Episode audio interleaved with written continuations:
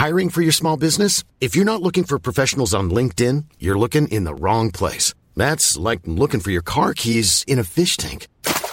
LinkedIn helps you hire professionals you can't find anywhere else, even those who aren't actively searching for a new job but might be open to the perfect role. In a given month, over 70% of LinkedIn users don't even visit other leading job sites. So start looking in the right place. With LinkedIn, you can hire professionals like a professional. Post your free job on linkedin.com slash people today. Court junks Garin plea to dismiss Dengvaxia cases.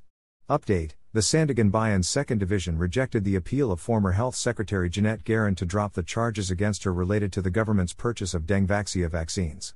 In a nine page resolution promulgated on Wednesday, the court thumbed down Garin's motion to quash or dismiss the case filed by the Office of the Ombudsman. Garin had contended that the facts charged did not constitute an offense, and that her right to speedy disposition of cases was violated. The court ruled that the allegations in the charge sheets were sufficient.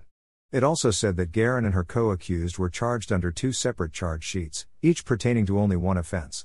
Considering the circumstances that attended the investigation of these cases, with originally 42 respondents who were all given the opportunity to answer the charges against them, and the complexities of the issues that required careful study and consideration of voluminous documents submitted in the course of the investigation, the court finds that the length of time spent by both the DOJ, Department of Justice, and the Office of the Ombudsman before issuing the resolutions that culminated in the filing of the cases in court as reasonable and acceptable, it said. One of the cases involved the alleged illegal use of public funds. It was filed against Garin, former DOE Undersecretary Kenneth Hartigan Go, Maria Joyce Ducusin, the officer in charge director at the DOE at the time material to the case, and former Philippine Children's Medical Center Executive Director Julius Lecciones. The case involved P3, 556, 155, 900, which was supposed to have been sourced from the 2015 MPBF and the 2014 General Appropriations Act. The amount was meant to augment the budget of the DOE's expanded program on immunization, EPI, according to the charge sheet. Instead, it was used to purchase Dengvaxia vaccines, which are not part of the EPI, the Ombudsman said.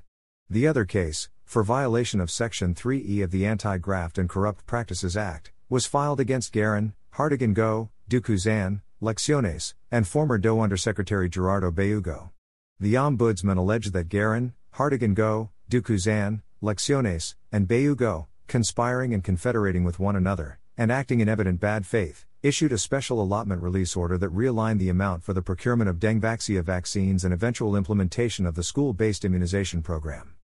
The SARO defied the mandate of Executive Order 49, Series of 1993, DOE Administrative Order 2012 0023, 2012 0023A, and other related issuances to the damage and prejudice of the government in the aforestated amount, it said.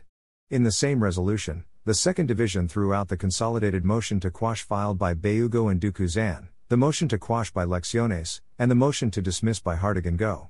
In a statement in 2023, Garin, now a congresswoman representing Iloilo, said her conscience was clear.